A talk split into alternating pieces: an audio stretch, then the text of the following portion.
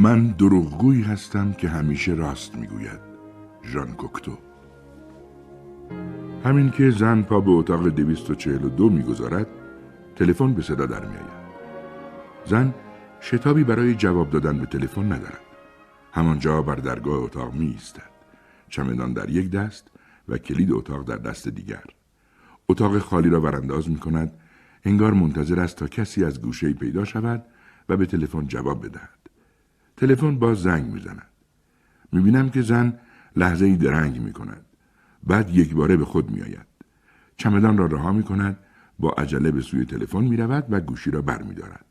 هنوز کلامی نگفته صدای مردی را می شنود. باربارا صدایی است که تا به حال به گوش زن نخورده. شما کی هستین؟ از رفقای مارتین. خب خیالم راحت شد. دیگه داشتم نگران می شدم. راستش برام عجیب بود که مارتین از اون لیموزینا دنبالم بفرسته. اون اهل اینجور چیزا نیست. باربارا لیموزین رو من برات فرستادم. خیلی ممنون. اما لازم نبود اینقدر زحمت بکشین. اگر کسی تماشایش می‌کرد شاید ملتفت می‌شد که زن مردد است. برای جواب دادن مکس می‌کند. اما این مکس فقط لحظه ای طول می‌کشد. بعد زن می‌گوید چرا مارتین نیومد؟ مارتین نمی‌تونست امروز برسه پاریس. مگه کجاست؟ تو راهه. پس از شما خواهش کرده مواظب من باشین؟ نه دقیقا نه. هنوز چیزی از پاسخ زن نگذشته زن می‌گوید ببینین آقای آقای میبخشین اما انگار اسمتون رو به من نگفتین تو لئون صدام کن یعنی اسمتون لئون نیست اسم آدم اونقدر مهم نیست اینجا تو فرانسه به من میگن لئون. ببینین آقای لئون من آقای لئون نه. خواهشم آقا و اینجور چیزا رو بذار کنار. زن بلافاصله جواب نمی‌دهد. احساس می‌کند کسی دارد میپایدش. بر میگردد از لای در نیمه باز خدمتکاری که تظاهر به تمیزکاری می‌کند او را زیر نظر گرفته. لئون یه لحظه گوشی را نگه دار. به سوی در می‌رود. خدمتکار واکنشی نشان نمی‌دهد. همانطور که دستش میز کوچک مرمری توی راهرو را برق میاندازد چشم به اتاق میدوزد. باربارا چیزی نمی‌گوید. چمدان را به اتاق میآورد و در را میبندد. لئون مشکلی پیش اومده؟ یه زن خدمتکار داشت منو میپایید. چیزی نیست. این فرانسوی ها خیلی فضولن. نگران نباش. زن می‌گوید من سردر نمیارم. اینجا تو این هتل چیکار می‌کنم مارتین که خودش آپارتمان داره بهم گفته بود نامه ها رو به صندوق پستی بفرستم به سرایدارای پاریس هم اعتماد نکنم تو حتما نشونیش داری آره؟ لابد تو از خیلی چیزاش خبر داری زن لحظه ای درنگ می کند. صدای ناغوس از کلیسای نزدیک بلند می شود. وقتی ناغوس ساکت می شود تنها صدایی که به گوش می رسد پرپر زدن سراسیمه کبوتری است در پشت شیشه ها. سرانجام به حرف می آید. ببین لئون نمی‌خواد پیش من ظاهر سازی کنی. برای مارتین اتفاقی افتاده؟ لازم نیست چیزی بگی. می‌دونم حتما اتفاقی افتاده. واسه همین بود که اومدم. اگه غیر از این بود نمی اومدم. دلم نمیومد اون بچه ها رو این بار مرد حرف او را قطع می کند. دلت نمیومد اون بچه ها رو تنها بذاری می‌دونم. مارتین بهم گفته داری با اون پسرا کار می‌کنی. از اون عکس با خودت آوردی؟ چند تایی آوردم. چرا می‌پرسی؟ هیچی. همینطوری. دلم می‌خواد چیزایی رو که اونا می‌بینن ببینم. زن می‌گوید مشغول کار با اونا بودم که مارتین اون نامه رو برام فرستاد و پاشدم اومدم. تو نامه نوشته بود مسئله مرگ و زندگی در میونه. مریضه؟ نکنه تصادف کرده آره؟ نه حالش خوبه. بهتره بگیم تو خطر افتاده. چطور بگم؟ بهتره بگیم الان به کمک احتیاج داره. و اگه کمکش نکنیم ممکنه تو خطر بیفته. میبخشی لئون اما اینطوری نمیشه ادامه داد. چرا نمیشه؟ من باید خودتو ببینم. من تو اتاق دو هستی. بله می‌دونم. خودم برات اتاق گرفتم. بلیت رو هم خودم برات فرستادم. زن می‌پرسد اصلا تو کی هستی؟ قبلا که بهت گفتم. من دوست مارتین هستم. کسی که می‌تونی بهش اعتماد کنی. پس چرا اینجوری حرف می‌زنی؟ خودتو چرا قایم کردی؟ لابد منو دیدی آره؟ باربارا انگار خیلی هول کردی من باید بهت فرصت می‌دادم چمدونت رو باز کنی برو کارات انجام بده من حدود نیم ساعت دیگه تماس می‌گیرم نه نه همین حالا بگو نیم ساعت دیگه زنگ می‌زنم صبر کن قطع نکن. از کجا بدونم تلفن می‌کنی؟ از کجا مطمئن باشم؟ زن صدای گذاشتن گوشی و بعد بوغ ممتد را میشنود. می‌بینم که مدتی همانطور گوشی چسبانده به گوش میماند. بعد گوشی را می‌گذارد گرد اتاق دو میگردد. اتاق همانطور خالی است. کسی آنجا هست. کسی دارد آنها را میپاید.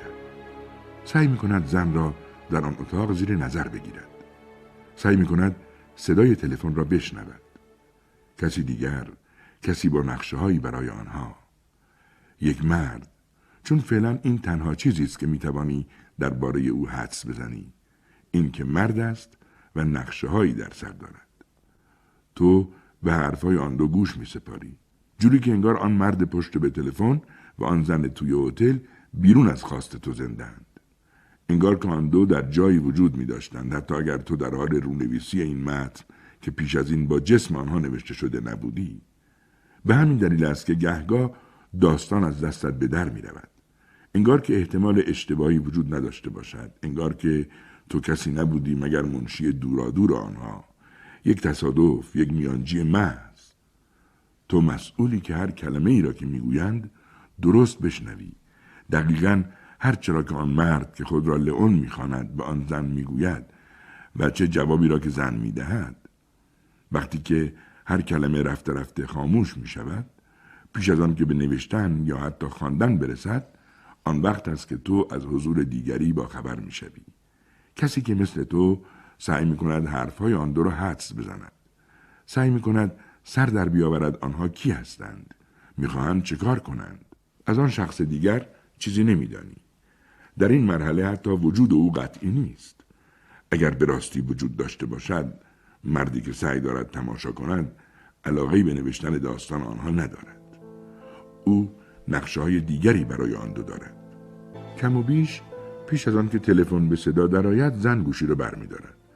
باربارا بله اونجا راحتی اگه وانایسی بهتره از کجا می‌دونی من وایسادم یه لحظه گوشی رو نگه دار زن برمیخیزد کنار پنجره می‌رود و بیرون را نگاه می‌کند تقریبا روبروی او داربستی چسبیده به طبقه دوم ساختمان آن طرف خیابان بالا رفته بود زن پرده را محکم می‌کشد اتاق دو تاریک می شود.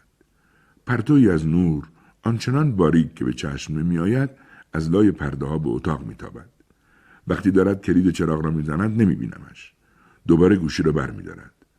پیش از آن که حرفش را شروع کند دوباره بر بالش نرم تخت تکیه می دهد. یک دوربین عکاسی کنار دست زن می بینم. زن می گوید ببین خیلی مسخره است. تو همه چیز منو می‌دونی ولی من حتی اسم تو نمی‌دونم. راستی چند سالته؟ فرق می‌کنه. یعنی چی فرق می‌کنه؟ من سن تو پرسیدم.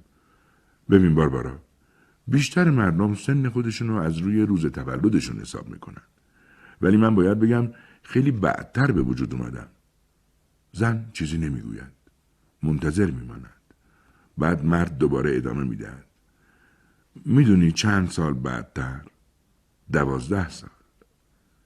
وقتی دوازده سالم بود اتفاق به خصوصی برام افتاد. چه اتفاقی؟ دوباره هر دو ساکت می شود. هر یک منتظر است تا دیگری گفتگو را از نو شروع کند. سرانجام مرد است که به حرف می آید. اگه یه سوال ازت بپرسم ناراحت نمیشی؟ نه بپرس. من آدم زودرنجی نیستم. باشه می‌پرسم. وقتی مارتین بهت می‌گفت زن رویاش هستی چه احساسی داشتی؟ ناگهان بی هیچ مقدمه صدای چکش از بیرون بلند می شود. کارگرهای ساختمان از نهار برگشتند. زن لحظه ای منتظر می ماند. با دقت گوش به چیزی دیگر سپرده بعد از وقفه طولانی مرد حرف می زند. باربارا بله ناراحتی؟ آره؟ از چی ناراحتی؟ می ترسم. دلیلی واسه ترس زن صحبتش را قطع می‌کند ببین لئون یا هر اسم دیگه ای که داری من تو وضعیت بدی گیر کردم من فرانسه بلد نیستم و تنها رابطم با اینجا یه نفره که میگه دوست مارتینه اما هیچ دلیلی واسه این حرفش نمیاره اسم واقعیش رو هم نمیگه دلم می‌خواد همین فردا برگردم. فقط به خاطر حرف مارتین موندم که گفته بود نباید مرد میان حرفش میدود. نباید به هیچ کس حرف بزنی درسته؟ باید بگی مقصد نهایی روم بوده. تو از کجا می‌دونی؟ ببین باربارا من مضمون همه نامه ها رو می‌دونم. می‌دونم درکش وسط سخته که من همه نامه ها رو خونده باشم ولی من مسئولش بودم. سر در نمیارم. تو مسئولش بودی؟ مسئول چیش بودی؟ دست بردار باربارا تو خودت می‌دونستی که اون داره دروغ میگه و به پاریس نمیاد. البته شایدم نفهمیده بودی ولی باید ببخشیش. چون قدغن کرده بودیم کسی به زن و بچه یا پدر مادرش چیزی بگه. زن می‌گوید خب مارتین واسه چی می‌خواست بیاد اینجا؟ تو خبر نداری؟ نه. ببین اصلا اینجوری به جایی نمی‌رسیم. اگه چیزایی که تو از مارتین میگی درست باشه اونا رو اینجوری واسه کسی نمیگی که اصلا نمیشناسیش. بس کن باربارا. من اصلا احساس نمی کنم که تو آدمی هستی که من نمیشناسمش. من کاملا به تو اعتماد دارم. زن خشمگین میان حرفش میدود. خوب شد اینو گفتی. نمی‌دونی چقدر ذوق کردم. دارم پس میافتم. خواهش می‌کنم باربارا اینجور حرف نزن. اصلا بهت نمیاد. ببین ما کار خودمون رو بلدیم. گوش کن. من تنها کسی هستم که اسم واقعی مارتین رو می‌دونه. اینجا همه اونو با اسم هانس می‌شناسن. این مکالمه کم کم داره خطرناک میشه. بس کن باربارا. مارتین به من گفته بود تو زن با دل و جرأتی هستی. مثلا اون کاری که تو با بچه ها می‌کنی میفرستشون تو این اوضاع از هر جا می‌خوان عکس بگیرن. مارتین ممکن نیست در مورد من با غریبه ها صحبت کرده باشه. باربارا مارتین در مورد تو همه چیز رو من گفته. حتی مسائل خصوصی.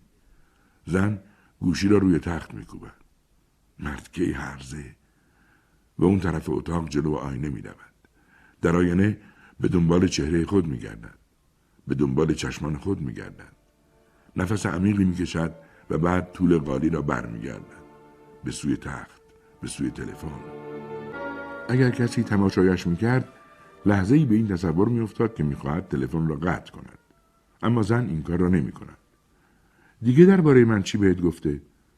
ببین تو نباید ناراحت بشی چون ما اونا رو مجبور به این کار می‌کردیم به خاطر مسائل امنیتی درباره من دیگه با کی حرف زده؟ هیچ که فقط با من حرف زد چون ویلی اون وقت ویلی دیگه کیه؟ همون آدمی که قرار بود مسئول مارتین باشه. اون زاتوریه گرفت و مجبور شد پستش رو ترک کنه. بعدش هم ولف به من ولف اسم واقعیشه؟ من نمی‌دونم. آره می‌گفتم ولف زنگ زد و گفت یه آدمی به اسم هانس داره میاد و من باید جای ویلی رو بگیرم. زن روی تخت جابجا جا می شود و می‌گوید تو چه جور کاری داری؟ وقتی تو مملکت خودم بودم تو روزنامه کار می‌کردم. کدوم روزنامه؟ شش سال پیش توقیفش کردن تو اون روزنامه رو ندیدی. زیادم مطمئن نباش که ندیده باشم. روبروی مدرسه ما یه دفتر روزنامه بود که راستش باربارا من خوش ندارم راجع به اون موقع حرف بزنم. زن بعد از کمی مکس می‌گوید شما از کجا پول می‌گیرین؟ در واقع از کارهای دیگمون چون باید پنهان کنیم که داریم چیکار می‌کنیم. اگه کلودیا نبود کلودیا کیه دیگه؟ همسرمه. آشپز معرکه ایه. اون وکیل بود. اما وقتی اومدیم پاریس سازمان صلاح دید اون توی خیریه آشپز بشه. اینجوری بود که با آنتوانت آشنا شدیم. اون زن چاقیه. اون یه بار دستپخت کلودیا رو خورد و پیشنهاد داد روزی سه وعده واسش غذا ببرم. در ازاش هم قرار شد یه پولی بهمون بده مثل اینکه دارم حوصلت سر می‌برم آره زن گوشی را روی گوش تکانی می‌دهد ادامه بده آره ما واسش غذا می بردیم و در ازاش پول می گرفتیم. بعد نبود. می یه مقدار از پول رو به مابقی پناهنده هم بدیم. وضعیت همینطوری بود تا اینکه هفته پیش آنتوانت رو کشتن. کشتن؟ کی؟ کی کشتش؟ ما نمی‌دونیم. ولی صحنه رو جوری درست کرده بودن انگار دزد بهش زده. من فکر می‌کنم اینا همون کسایی هستن که دنبال مارتینن. چه بلایی سر آنتوانت آوردن؟ اینو دیگه نمی‌تونم بهت بگم. چرا؟ یه زنی هست که سالها پیش بهم نصیحت کرد که هیچ وقت حال روز آدم مرده رو واسه کسی تعریف نکنم. می‌گفت مرگ تو قالب کلمات تکرار نمیشه. نباید بذاریم مرگ زبون پیدا کنه. ظاهرا زن عاقلی بوده. من خیلی خوششانس بودم که با اون زن آشنا شدم. خب اسم این زن چی هست؟ سوزانا. سوزانا. آره. لحظه سکوت برقرار می شود و زن دوباره روی تخت جابجا می شود. لئون درباره مرگ آنتوانت برام بگو. دو نفر بودن که تو خیابون کامت خونه آنتوانت رو زیر نظر گرفته بودن. یه بارم اومده بودن ازش یه چیزایی پرسیده بودن. شاید هم همونا بودن که کشتنش. آنتوانت خودش بهم گفت دو نفر اومده بودن سوال پیشش کرده بودن. آره چطور مگه؟ لابد اونم خیلی بهت اعتماد داشته. مرد می‌گوید سوزانا یه بار بهم گفت من مثل آدمی هستم که روی روح مردم دست می‌ذارم. اونا همه چیزشون رو بهم میگن. زن می‌گوید تو خیلی نگران نجات مارتین هستی؟ نگران مارتین و تو. می‌بینم که زن نفس عمیقی می‌کشد بعد گوشی را روی تخت می‌گذارد کیف دستیش را باز می‌کند چند تا عکس در میآورد. نگاهشان می‌کند. جوری نوازششان می‌کند که انگار پوست آدمند. بعد یک باره سر بالا می‌کند. عکس را کنار می‌گذارد و گوشی را برمیدارد زن گوشی را برمیدارد ببین احساس می‌کنم تو داری به من دروغ میگی. داری پشت سر هم واسم قصه میبافی. این همون کلک قدیمی شهرزاده. مرد می‌پرسد کلک شهرزاد؟ آه همون شهرزاد هزار یک شب میگی. آره. باربارا آخه من چرا باید زن میانه حرفش میدود تو هم مثل شهرزاد سعی داری منو توی قصه گیر بندازی. خب اگه تو اینطوری فکر می‌کنی بگو دلیل این کارم چیه؟ دلیلش اینه که از من میترسی. چرا باید بترسم؟ من شک دارم تو بخوای سر منو ببری. اونجور که خلیفه می‌خواست سر شهرزاده ببره. زن لحظه ای ساکت میماند. مرد شروع می‌کند. یه خواهشی ازت دارم. ببین ما داریم خیلی دوستانه حرف می‌زنیم. ولی یه خشونتی توی صدای تو هست. میشه یه لطفی بکنی و زن میانه حرفش میدود. بیا یه معامله ای بکنیم. من لحن صدامو دوستانه تر می‌کنم. تو هم اطلاعات در اختیارم بذار. باشه. بپرس. قول میدم تا اونجا که بتونم جوابتو بدم. پس دیگه قصه بافی نداریم. قبول؟ دیگه قصه بافی نداریم. زن می‌گوید خب من می‌خوام از رابطه تو و مارتین سر در بیارم. هنوز دقیقا نمی‌دونم کارتون چی بوده. مرد انگار که می‌خواهد زن را آرام کند می‌گوید ببین من اونو فرستادم یه کشور دیگه برای آموزش. بعدش هم یه کاری کردم که آشناش فکر کنن اون توی فرانسه است. سر یه هفته این قصه رو سرهم کردم.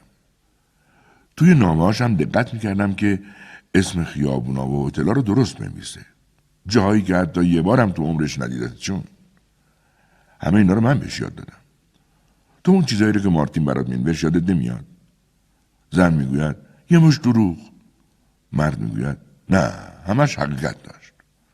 اون همه اینا رو از آپارتمانی دیده بود که یکی از هوادارهای فرانسویمون به ما اجاره داده بود.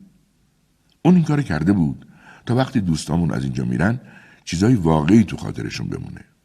فقط واسه یه هفته. مارتین هم تو هفته باید تمام این چیزها رو تو فرانسه حفظ می‌کرد تا بعدا دستش رو نشه. سوزانا یه بار به من گفت برای اینکه خیلی تمیز و راحت کسی رو گول بزنی دوروبر خودتو پر کن از چیزای نیمه واقعی زن زمانی دراز ساکت میماند. از خیابان صدای زنی میآید که با زبانی نامعلوم که حتما فرانسه نیست و زبان باربارا هم نیست کودکش را دعوا می کند. کودک به گریه می افتد. بالاخره زن به حرف می آید. پس تو از همه چیز مارتین خبر داری؟ آره؟ همه چی که نه. اوائل فقط مشخصات حقوقی و اوضاع ظاهری زندگیشو مثلا اینکه پدر و مادرش کی بود کجا زندگی می‌کرده دوستای دوره مدرسهش که عضو سازمان جوانان نشده بودن خلاصه اینجور چیزها اما بعدا همه چیز ازش کشیدن بیرون زن می‌گوید چیزایی در مورد من؟ بله. مثلا چی؟ همه چیز. سلیقه تکیه کلامت پشتیبانی پدر دست و مرگ مادرت پولی که برات گذاشته خرج کردن این پول واسه بچه ها اینکه تو ازشون می‌خوای برن بیرون و از خواباشون عکس بگیرن همه چیز. ببینم لئون مارتین از تو چی می‌دونست؟ هیچ. حتی اسمت نمی‌دونست. نه به دلیل مسائل امنیتی. لابد تو هم از این وضعیت خوشت میمد از اینکه از زندگی خصوصی این اون سر در بیاری نه؟ باربارا توی دنیای ما زندگی خصوصی توهمه. وقتی می‌تونی کسی رو شکنجه بدی زندگی خصوصی برای هیچ کس معنی نداره. برای اینکه آدم بخواد از مسائل خصوصی دیگران سر در بیاره کار درستی نیست. مثلا اینکه نامه های خصوصیشون رو بخونی مرد می‌گوید ببین قضیه از این قرار بود که من وظیفه داشتم.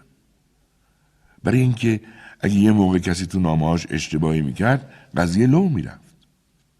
بنابراین باید نامهاشون رو تصحیح می‌کردم مثلا اگر عموی طرف می‌گفت می‌خواد ببینتش من سریع یه نامه به اسم امضای اون آدم مینوشتم و توش می‌گفتم می‌خوام برم ایتالیا تا یارو از اومدن صرف نظر کنه. زن می‌پرسد اون وقت عموی طرف شک نمی‌کنه؟ ببین متن چیزی که می نویسی 90 درصد ظاهرسازیه. مردم اون چیزی رو که بخوان باور می‌کنن. ولی به نظر من همیشه همینطور که تو میگی نیست. منظورت اینه که تو بو بردی بعضی نامه ها واقعی نبوده؟ زن با لحنی کشدار می‌گوید خب یه چیزایی. مطمئنی؟ راستش نه. حالا مرد است که پاسخی نمی‌دهد. سکوت طولانی تر می شود اگر کسی گوش سپرده باشد حتی صدای وزوز مگسی هم شنیده نمی شود انگار هر چیز جاندار و متحرک در این اتاق گرفتار سکون شده. اگر کسی می‌خواست ضربان قلب زن را ثبت کند موفق نمی‌شد. سرانجام مرد است که سکوت را میشکند. می‌خوام یه چیزی بهت بگم که هیچ کس خبر نداره. می‌خوای اسم واقعی تو بهم بگی؟ فعلا نه. می‌خوام چیزی رو برات تعریف کنم که خیلی وقت پیش برام اتفاق افتاده. چند سالت بود؟ تازه دوازده سالم تموم شده بود. من یه برادر بزرگتر از خودم داشتم. فرض کن اسمش پابلو بود. اون همیشه هوای منو داشت. ولی روزی که از مدرسه‌مون رفت اوضاع من به هم ریخت. همه اذیت هم می‌کردن و کتک هم می‌زدن. لابد یه چیزی توی قیافم بود که دوست داشتم منو آزار بدن. بله. درست دوازده سالم تموم شده بود. با کمک سوزانا تونستم جلو اون گلدرا در بیام. من استعداد خوبی تو تقلید خط آدما داشتم. زن می‌گوید پس معلوم علاوه بر فضولی تو نامه های خصوصی مردم اهل جهل هم هستی. از این کلمه جهل خوشم نمیاد. ولی اعتراف می‌کنم که اوائل همین کارو می‌کردم. با امضای پدر و مادرها نامه جعل می‌کردم و باعث می‌زدم بچه ها کلی کیف کنن. اینطوری کم کم ارج و قربی میونه بچه ها پیدا کردم. اون وقت بود که دیدم حق با سوزاناست اون می‌گفت من علاوه بر تقلید دست نوشته های آدما از عمیقترین عواطفشون هم تقلید می‌کنم. یعنی از روحشون. زن می‌گوید تو به روح اعتقاد داری؟ نه. هر دو همزمان میخندند. بعد ساکت می‌شوند. زن دوباره شروع می‌کند. خب اگه این استعدادو داری لابد می‌تونی حدس بزنی من الان چه احساسی دارم. احساس؟ در مورد چی؟ درباره اینکه به حریم زندگی خصوصیم وارد شدی و جاسوسی مو کردی. باربارا من که بهت گفتم زندگی خصوصی توی دنیای ما توهمه. نکنه معتقدی مردمی که به ما حکومت می‌کنن به حریم کسی احترام می‌ذارن. اونا اگه دستشون به مارتین برسه زن حرف مرد را نیمه تمام می‌گذارد. پس چون اونا جاسوسی می‌کنن تو هم حق داری جاسوسی کنی. بله. برای زنده موندن تو این دنیایی که اونا ساختن این کاری که می‌کنم هیچ بیشتر از اینش هم حاضرم انجام بدم. لحظه ای اندک سکوت می شود. زن ادامه می‌دهد. یعنی مارتین راه دیگه ای نداشت. باید به تو اعتماد می‌کرد چون بدون اعتماد اینجور که پیداست شما جماعت قادر نیستیم با دشمنانتون روبرو بشین. درسته؟ به عبارت دیگه مارتین کورکورانه به تنها آدمی که تشکیلات به اسم رابط تعیین کرده بود اعتماد داشت. حرفم غلطه؟ حرف غلط نیست. توی کار مخفی اعتماد از مسائل اساسیه. مثل هوایی که تنفس می‌کنیم. و اگه این اعتماد قطع بشه چی میشه؟ اگه این اعتماد قطع بشه ایمان به پیروزی، آرمان و هدفمون همه از بین میره. خب اگه ایمان از بین بره چی؟ اون وقت دیگه کلک هممون کنده است.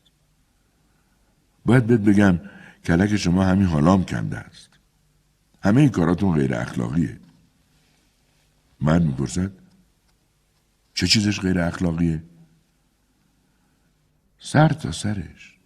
همه چیزو بر مبنای دروغ و دوز و کلک سوار کردن. سب کن سب کن.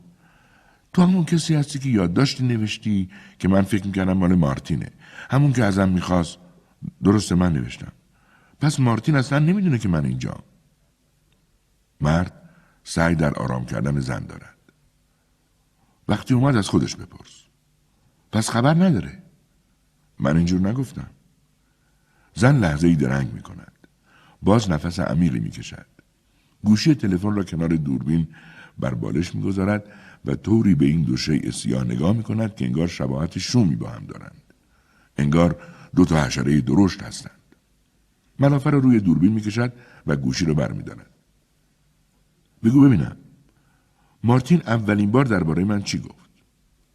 گفت بیست سالته با وقار محتاط پوست آفتاب سوخته توش و توان مهار نشدنی بهم گفت چطوری اون پسرها رو جمع کردی و یادشون دادی که از رویاهاشون عکس بگیرن گفت که نتیجه کار باور نکردنی بوده اینو هم بهت گفت که قرار بود بعد از برگشتنش با هم ازدواج کنی؟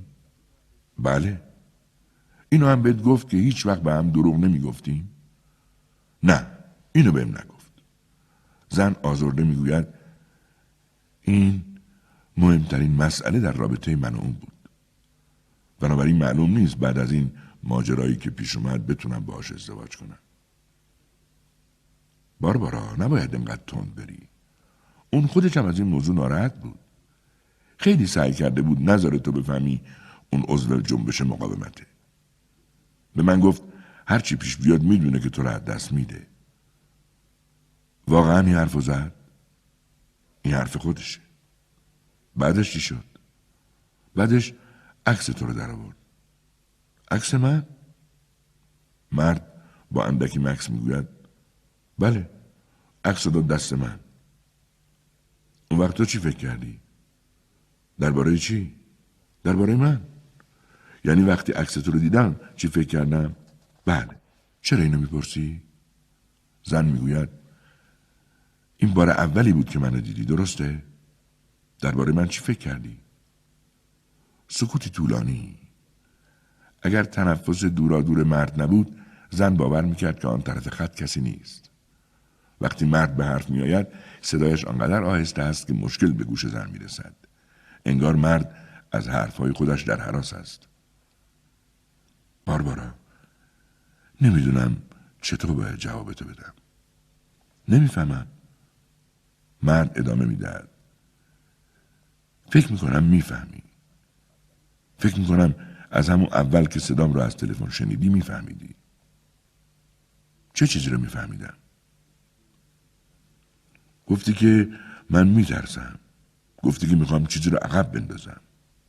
زن پاسخ میدن درسته انگار اینو گفتم. این همون چیزیه که می‌خواستم عقب بندازم. این لحظه رو. زن می‌پرسد لحظه ای رو که ناچاری درباره من با خودم حرف بزنی؟ لحظه ای رو که ناچارم با تو از احساس خودم حرف بزنم. وقتی که عکستو دیدم ببین. قصد دارم اینو بهت بگم و قطع کنم. بعد بهت تلفن می‌کنم. یه ساعت بعد. مگه می‌خوای چی بگی که اینقدر حول و حراس داری؟ خودت می‌دونی. نه نمی‌دونم. مرد می‌گوید خودت می‌دونی که مارتین با احتیاط کیفش رو باز کرد و عکستو در آورد. بعد؟ خود اون بود. اون؟ اون دقیقا خود خودش بود. کی؟ زن رویاهای من. همون زنی که از وقتی دوازده ساله شدم هر شب از عمرم توی رویاهای من بود. اون تو بودی سوزانا. و بعد زن صدای قطع شدن تلفن را که مرد قول داده بود میشنود. با هیچ کس حرفی از او نزدم. خودش گفت نباید حرف بزنم. همان شب که برای بار اول ظاهر شد گفت به هیچ کس چیزی نگو. حرفتو باور نمی‌کنن می‌گفت حتی فکرشم نکن که به اونا بگی زندگی از وقتی شروع شد که منو به خواب دیدی. به هیچ کس نگو. منم حرفش را اطاعت کردم. حرف زن رویاهایم را اطاعت کردم. زن رویاهایم کلماتی که اینقدر آسان به زبان او و زبان من می آمد اما از زبان هر کسی دیگر پوک، مبتزل، دروغ و ناسزا می نماید. حرفشان را می و دلم به حالشان می سوزد. این ابله های بیچاره نمی‌دانند خواب دیدن زنی کامل زنی ناشناس در هر شب از عمر چه معنایی دارد. آنها نمی‌دانند اما من می‌دانم. جرأتش را دارم. من او را به خواب دیدم. سوزانای خودم را. زنی که ابتدا زندگی را به من بخشید و بعد پیوسته زندگی را در من دمیده. اول بار همان شبی که دوازده سالم تمام شد به خواب دیدمش. و اگرچه بین ما چیزی پیش نیامد برای من و برای او مثل شب عروسی بود. انگار داشتیم برای ابد ازدواج می‌کردیم و من نیازی نداشتم تا از او بخواهم و او ناچار نبود قول بدهد که هم دیگر را باز خواهیم دید. شب از پی شب بی هیچ استثنا هر شب از عمرم تا وقتی زندم او همیشه حضور داشت. زن رویاهای من. زمانی که او پا به دنیای انزوای درون من نهاد روزی بود که به سراغ پدر و مادرم آمدند. تنها دلیل اینکه مرا هم با آنها نبردند این بود که فرماندهشان کیک تولد را با دوازده شمع روشن نشده روی میز تحریر پدرم دید. قطعه بزرگی برای خودش برید و با انگشت امتحانش کرد و بعد همانطور که کیک را در دهن میجوید به مردی که دست مرا چسبیده بود گفت این یکی را ول کن امشب جشن تولدشه. بعد وقتی کیک را قورت داد و انگشتهایش را لیسید گفت پسر جون از کیکت خوشم اومد. واسه همین یه هدیه دیگه هم بهت میدم. فردا صبح باباتو برمیگردونم به قولش عمل کرد. فردا صبح زود پدرم را برگرداند. اما برادرم نه. بردندش به جنگ. پدرم مرا همانجا که رها کرده بود پیدا کرد. زیر میز تحریر. بهم گفت برای خودت مردی شدی. تمام شب رو تنها سر کردی. تمام شب جات تکون نخوردی. پدرم هیچ وقت خبردار نشد. هیچ کس خبردار نشد چون به کسی دیگری نگفتم که آن زن پیش من بود. زن رویاهای من. به هیچ کس نگفتم که او برایم روشن کرد که چگونه در سالهای سختی که در راه بود دوام بیاورم. هرگز به هیچ کس نگفتم که آن شب زمانی بود که سرانجام واقعا به دنیا آمدم. او قدغن کرده بود و من اطاعت کردم. تمام عمرم را به اطاعت از او سر کردم. برای اولین بار شاید کم کم چیزی را ابدا کرده باشی. چیزی را به تصور آورده باشی که از هیچ گرامافونی شنیده نمی شود آن صدا صدای مردی که خوش دارد لئون بخوانندش. مشکل می‌توان گفت که آیا افکاری که تو همین حالا بر کاغذ آوردی به راستی افکار اویند یا از اشتیاق خود تو سرچشمه می‌گیرند؟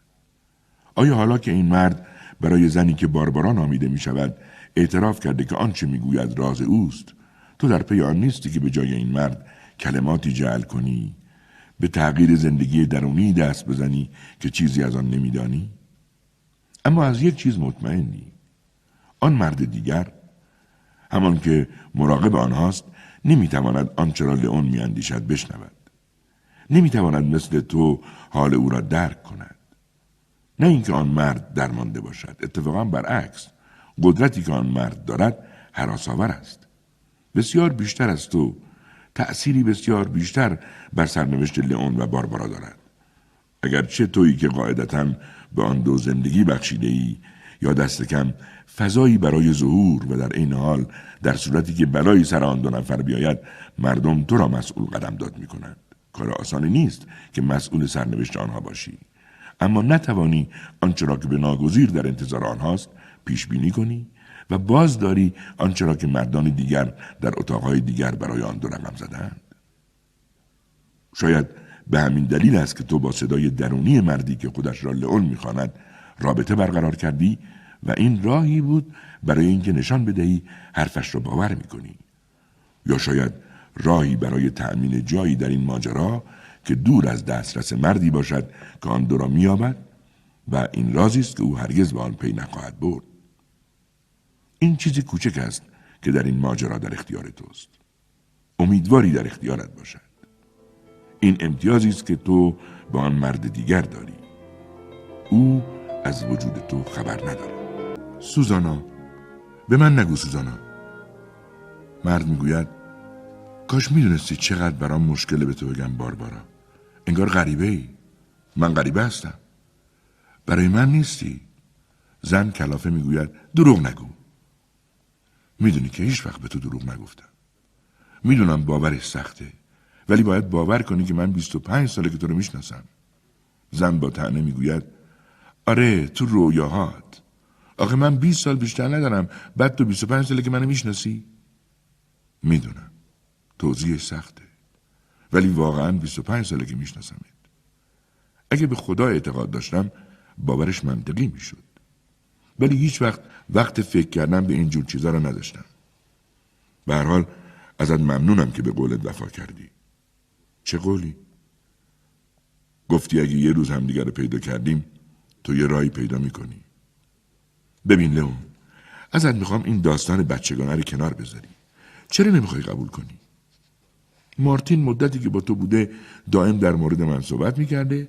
تو هم کم کم سر شوق اومدی شروع کردی به خواب دیدن منو از اینجور چیزها بعدش هم تصمیم گرفتی مرد میانه حرفش میدود. چه تصمیمی گرفتم تصمیم گرفتی با بحانه های دروغ منو بکشونی پاریس. باربارا یعنی تو واقعا فکر می‌کنی این یه میل موقت و پست بوده؟ واقعا برات متاسفم. زن باز میانه حرفش میدود. سب کن ببینم. تو اون نامه که توش از من خواسته بودی بیام فرانسه جل کردی؟ بله.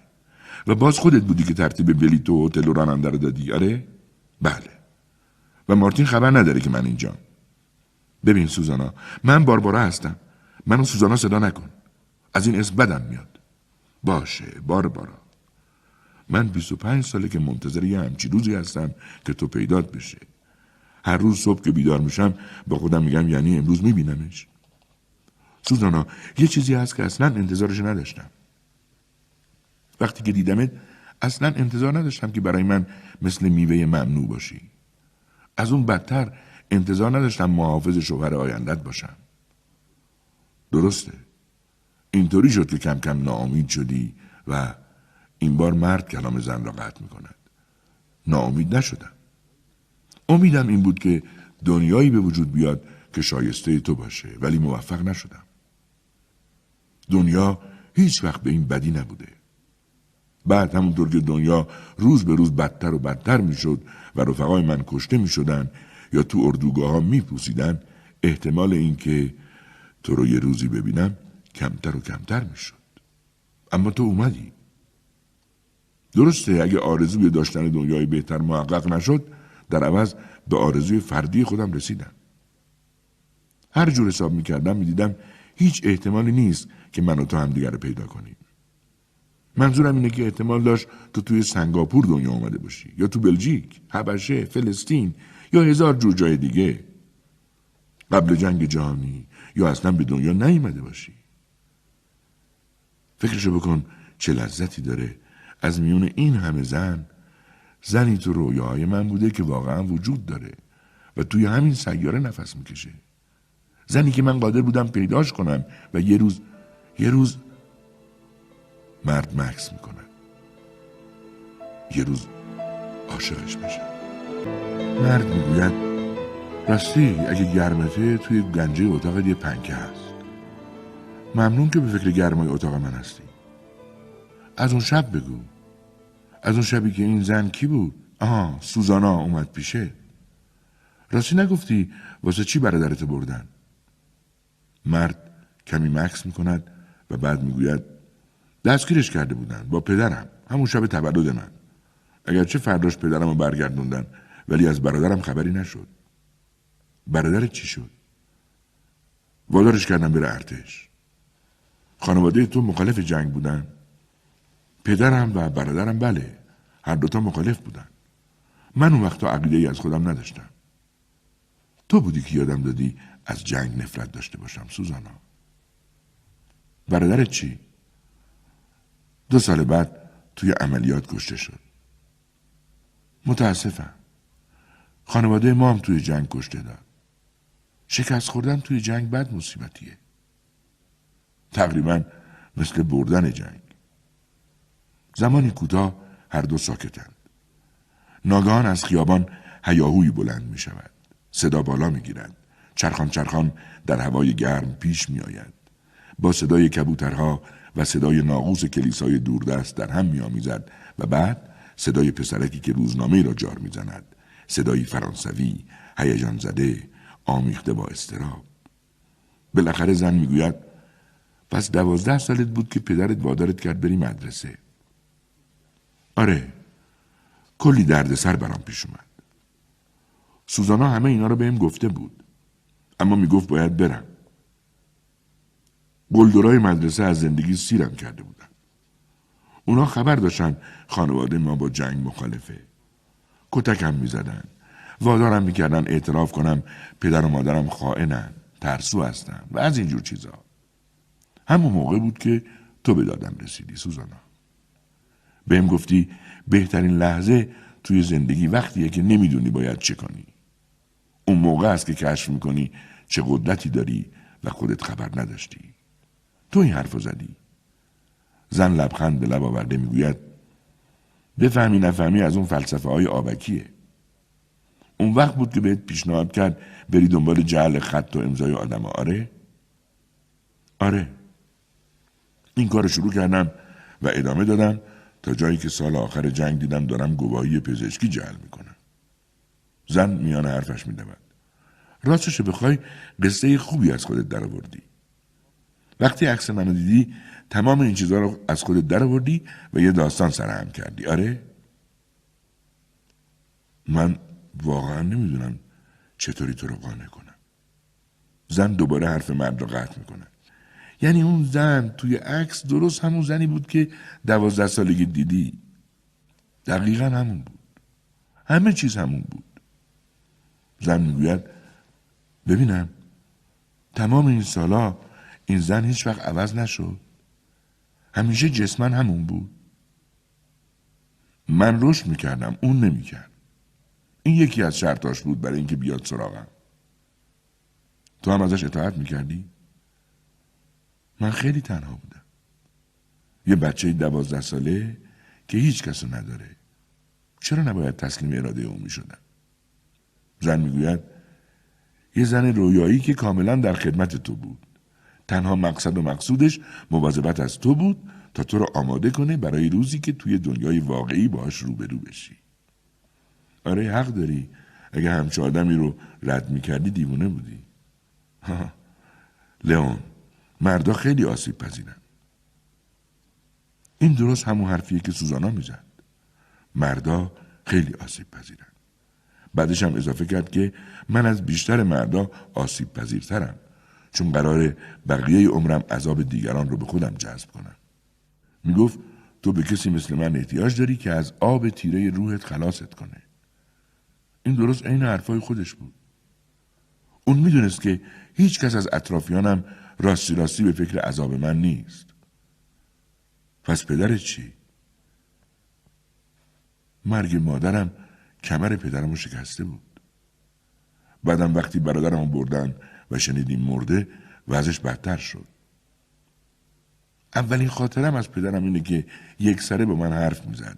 از چیزایی که سردر نمی آوردم از مادرم از عذابای هستی هی حرف می‌زد و من این استعداد بیمانند رو داشتم که بارش رو سبک کنم. فقط با گوش دادن به اون از غم و غصه خلاصش کنم. این اولین خاطرم بود. باربارا. باربارا گوشت با منه؟ بله. به چی فکر می‌کردی؟ به اینکه تو چقدر به اون زن احتیاج داشتی. فکر می‌کردم لابد واسه رسیدن به اون تن به هر کاری می‌دادی. مرد می‌گوید یه لحظه گوشی رو نگه میداری. زن منتظر میماند. در خیابان باز سر و صداها شروع شده. صدای هیجان زده پسرکی که به زبان فرانسه روزنامه را جار می‌زند. شاید پسرکی دوازده ساله مثل پسرانی که او در برلین راه کرده. باربارا. بله. ناچارم چند لحظه تنهات بذارم. دوباره کی برمیگردی؟ تو همین الان منو متهم کردی که حاضرم هر کاری بکنم که تو رو برای خودم نگه دارم. درسته؟ مرد تلفن را قطع می کند و زن همچنان گوشی در دست می ماند. دست دیگر را بر دوربین می کشد. سر و صدای خیابان و گرمای ماه سپتامبر در این شهر سخت برایش بیگانه است. چرا انقدر طول کشید تا کشف کنی لئون و باربارا اهل کجا هستند؟ چرا نباید مثل آن مردی باشی که در کنج تاریک خودش از همان اول پی به اصلیت آنها برده بود؟ مردی که دانش خود را به کار گرفته تا برای آن دو نقشه هایی بکشد و از تو پیش بیفتد و حالا آماده است تا با خیالی آسوده در زندگی آنها دخالت کند. البته می توانیم لئون و باربارا را مقصر بدانیم که اینقدر مرموز حرف می زدند و پرده بر گذشته و هویت خود می کشیدند. شاید به این دلیل که می ترسیدند شخصی مثل همان مرد حرفاشان را بشنود و آن اطلاعات را بر ضد خودشان به کار بگیرد. یا نکند این همه احتیاط و اسم نبردن از وطنشان به این دلیل که آن وطن مایه شرمساری آنهاست. هرچه باشد این پرده پوشی ها کار را خراب کرده. آخر بسیاری از مردان از هر کشوری آمدند و از پاریس گذشتند با این امید که از دست فلان دیکتاتور فرار کنند. بسیاری هیچگاه برنگشتند. بسیاری برگشتند و کشته شدند. برای مدتی توانستی خودت را با این فکر شاید هم با این امید بفریبی که لئون و باربارا اهل آمریکای لاتین هستند. به یاد آوردی که در دهه هفتاد بسیاری از جوانان از پاریس گذشتند و به کشورهای دیگر رفتند تا آموزش ببینند. به این آدمها نامی شاعرانه داده بودند. پرستو. این نام برای ممتاز کردن آنها از تبعیدیانی بود که نمی توانستند به وطن بازگردند. آیا دلتنگی برای وطن باعث شد تا لئون را به خودت نزدیکتر کنی آشناتر کنی کار تو کار عاشقی است که نگاهش به دره میافتد و محبوب خود را در آنجا می‌بیند برایش دست تکان می‌دهی و بعد همچنان که نزدیکتر می‌شوی به هر زحمتی که شده خود را به آن راه می‌زنی تا چشمت به نشانه هایی نیفتد که با تصور تو نمی‌خواند. رگه موی سفید در سر افتادگی مختصری در شانه دست های اندک بزرگتر. سعی می‌کنی وانمود کنی که تفاوتی در میان نیست. می‌خواهی تفاوتی در میان نباشد. می‌خواهی آنکه میآید او باشد. می‌خواهی این داستان خودت باشد تا آنکه محبوب سرانجام از محاق حواس تو بیرون میآید و در دیدرس قرار می‌گیرد و اینک این زن ایستاده روبروی تو. بیگانه ای که هرگز چشمت به او نیفتاده بعد آن استراب واقعی سر می‌رسد. وطن کجاست؟ کو آن زنی که دوست داشتم؟ آیا اصلا چنان که بیادش میآوری وجود داشته؟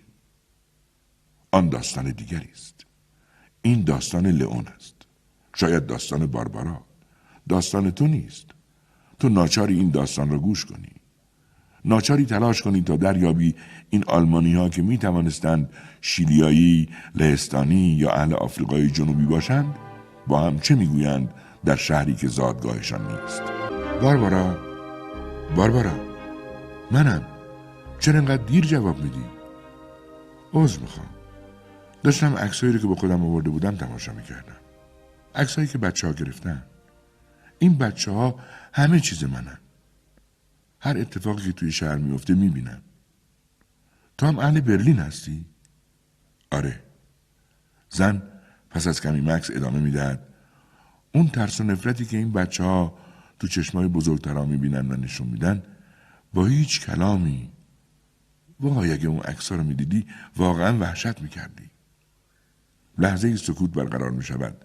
و بعد زن می‌پرسد دلت بچه نمی‌خواد؟ نه با کلودیا توافق کردیم. بهش گفتم که دلم نمی‌خواد بچه دارشم چرا؟ همیشه یه چیزی بود که ازش وحشت داشتم. مرد مکس می‌کند. سکوت هر دو را در خود گرفته. مرد جملهش را از سر می‌گیرد. چیزی که ازش میترسیدم این بود که کلودیا دختری بیاره و اون دختر اون دختر چی؟ اون دختر شبیه تو باشه.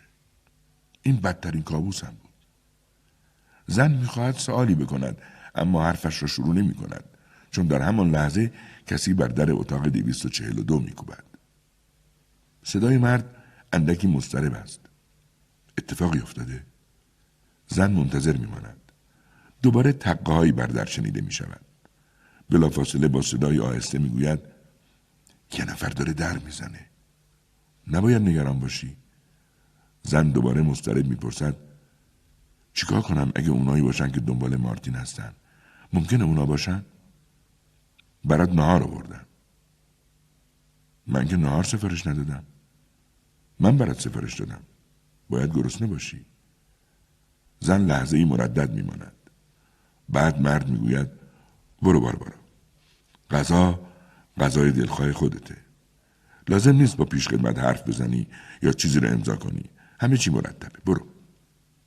پشت در اتاق 242 پیش خدمتی با چهار چرخه ایستاده. چهره مرد بی حالت و در نیافتنی است. وقتی زن در را باز می کند تکان نمی خورد. پشت سر این مرد نگاه زن در ته راهرو به زن پیشخدمت صبح میافتد همان که او را میپایید سایه زن به سرعت در گوشه راهرو ناپدید می شود. پیشخدمت به فرانسوی چیزی به زن می‌گوید. لعنش اندکی تمسخرآمیز است. زن کنار می رود تا او چهارچرخه را به اتاق براند. با دقت میز را میچیند. وقتی پیشخدمت بیرون می رود زن گوشی را بر می دارد. معرکه است. از کجا می من این غذاها رو دوست دارم؟ من این 25 سالی که تو رو توی خواب می دیدم خیلی بیشتر در مورد فهمیدم تا اون یه هفته ای که با مارتین گذروندم تو نمی‌خوای حرفای منو باور کنی؟ زن می‌گوید خب اگه بگم کم کم دارم حرفاتو باور می‌کنم چی؟ نمی‌دونی چقدر خوشحال میشم تو هم نمی‌دونی من چقدر خوشحال میشم بدونم چی به سر مارتین اومده وقتی غذا تو خوردی بعد. زن می‌پرسد تو میای پیش من؟ فعلا نه. آن مردی که لئون و باربارا را زیر نظر گرفته همان که ظاهرا مدت هاست لئون را توی خیابانهای پاریس دنبال می کند آنقدر فکر تو را به خود مشغول کرده که هیچ توجهی به آدمهای دیگر و صداهای دیگر نداری. لئون از وجود آنها باخبر است. همین آگاهی اوست که سرانجام تو را متوجه نقشه های دیگر می کند. تو همیشه فکر می کردی خطری که مارتین را تهدید می کند از جانب مرد نشسته در تاریکی است. اصلا انتظار نداشتی که ناگهان در ذهن خود و با گوش خود صدای سه مرد را بشنوی که یازده روز قبل از رویدادهایی که تو بر کاغذ آورده ای در اتاقی در همین شهر پاریس دور هم جمع شدند. تو از پشت شیشه به شکلی گنگ و مبهم میشنوی که لئون کیست و درباره حرفهای آن مردان دیگر چه حدسهایی زده و چه چیزهایی به گوش خود شنیده. ممکن است او اشتباه کند. شاید هم اینها را از خودش درآورده باشد. اما متاسفانه تاریخ تو را مطمئن می کند که حرفهای آن سه نفر که می‌خواهی همین حالا بر کاغذ بیاری نه ساخته و پرداخته توست و نه ابداع مردی که خود را لئون می‌خواند. آری نیمروز است. بیست اوت 1939 درست یازده روز پیش از آن که زنی که به تازگی از آلمان آمده در اتاق هتل گوشی را بردارد و صدای مردی را بشنود که نمی‌شناسد. سه مرد در اتاقی واقع در نقطه دیگر از پاریس دور هم جمع شدند. ممنون که اومدید. این را مردی می‌گوید که نام سازمانیش ویلی است این همان مردی است که لئون گفته بهترین دوست اوست. همان که ذات گرفته بود و نتوانسته بود وقتی مارتین به پاریس می رسید به استقبال او برود. اگر کسی از این سه نفر به لون رسانده باشد که در این جلسه چه گذشته لابد همین ویلی است.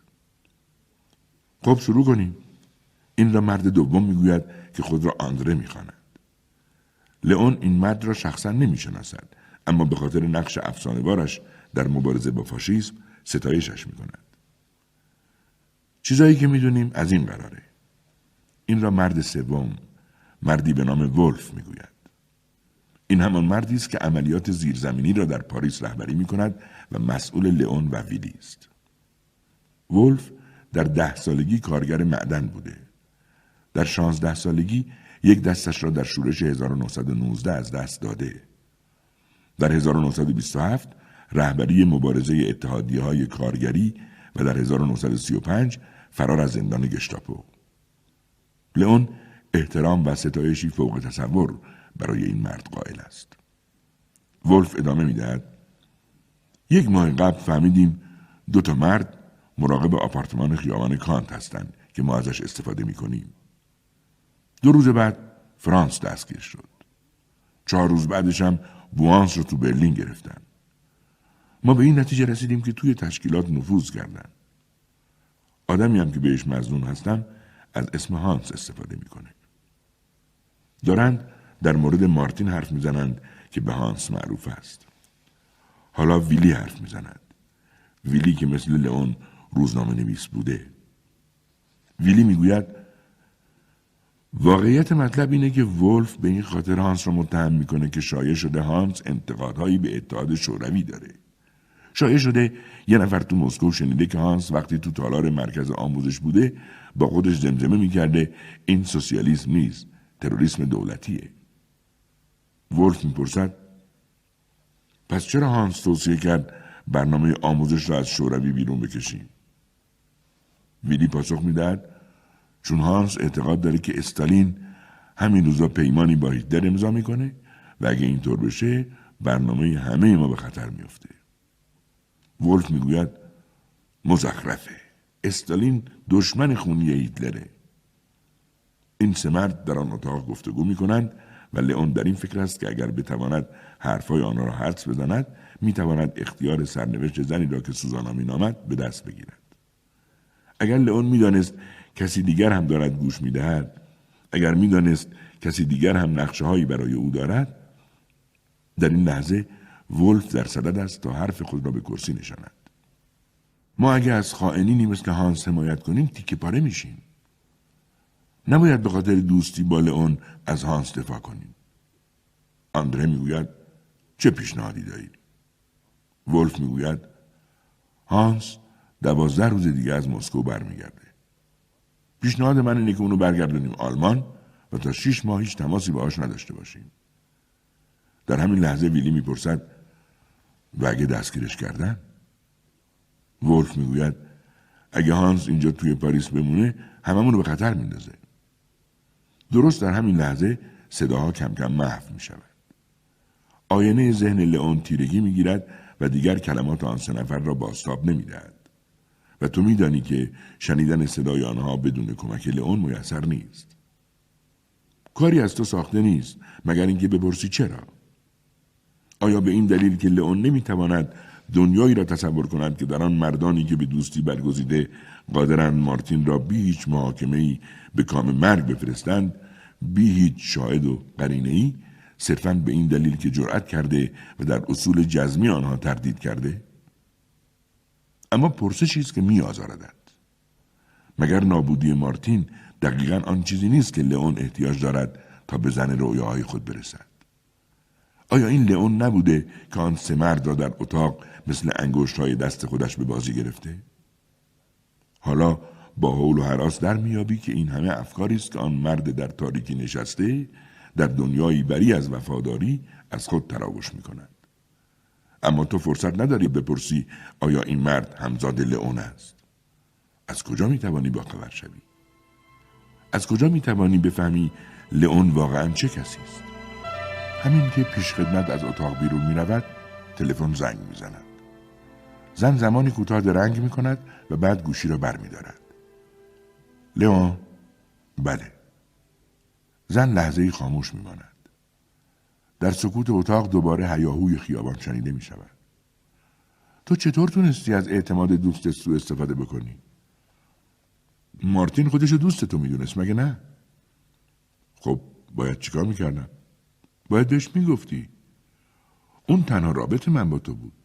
اگه بهش می‌گفتم همه چیز خراب می‌شد.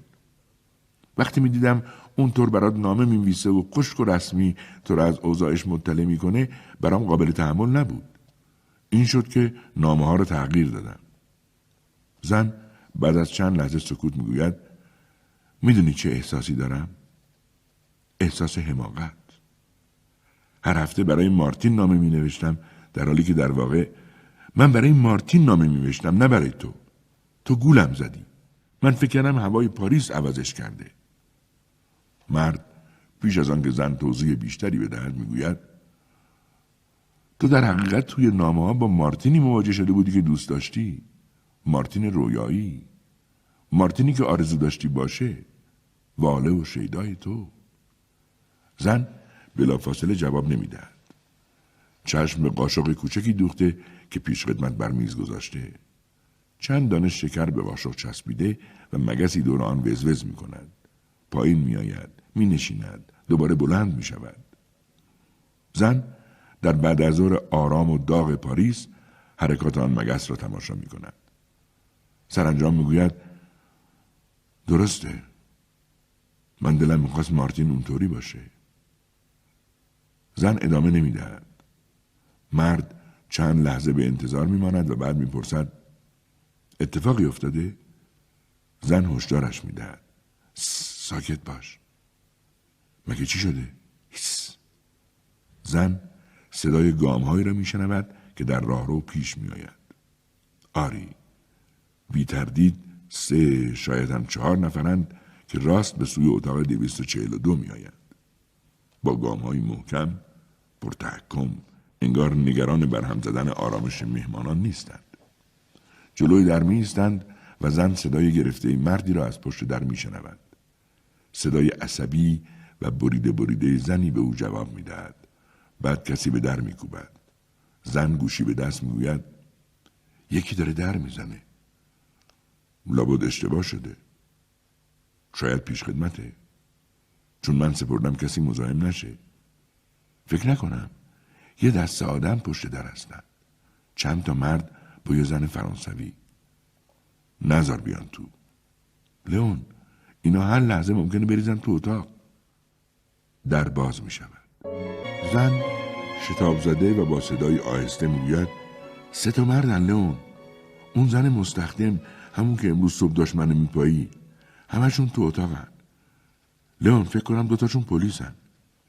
یکی از پلیس ها همان که اونیفرم نپوشیده میدود توی حرف زن به فرانسه چیزی می‌گوید لئون اینا دارن با من حرف می‌زنن چیکار کنم مرد با لحن تحکم آمیز چیزی می‌گوید و به تلفن اشاره می‌کند زن می‌گوید فکر کنم می‌خوام تلفن رو بگیرم پلیس اونیفرم پوش پا پیش می‌گذارد و سعی می کند تلفن را از زن بگیرد. زن عقب می رود. تلفن را محکم به سینه می چسباند. لحظه ای همگی متوقف می شوند. زن به مرد سوم اشاره می کند و گوشی را دم گوش او که به نظر می رسد مدیر هتل باشد می گذارد. مدیر هتل اعتراضی نمی کند و گوش خود را به گوشی می چسباند. بعد از چند دقیقه درست همان وقت که دست زن خسته می شود مرد گوشی را کنار می زند و با تعظیمی رسمی به زن میفهمانند که نوبت اوست زن می‌گوید چی گفت هیچی یه مشکلی پیش اومده اون مستخدمه احمق فضول مهم نیست. من الان خودم میام. باید به چند تا سوال جواب بدی. تو؟ من از کجا بدونم واقعا میای؟ سوزانا من 25 ساله که منتظر این دیدار بودم. فکر می‌کنی حالا این فرصت رو از دست میدم؟ من تو هتل اون طرف خیابون هستم.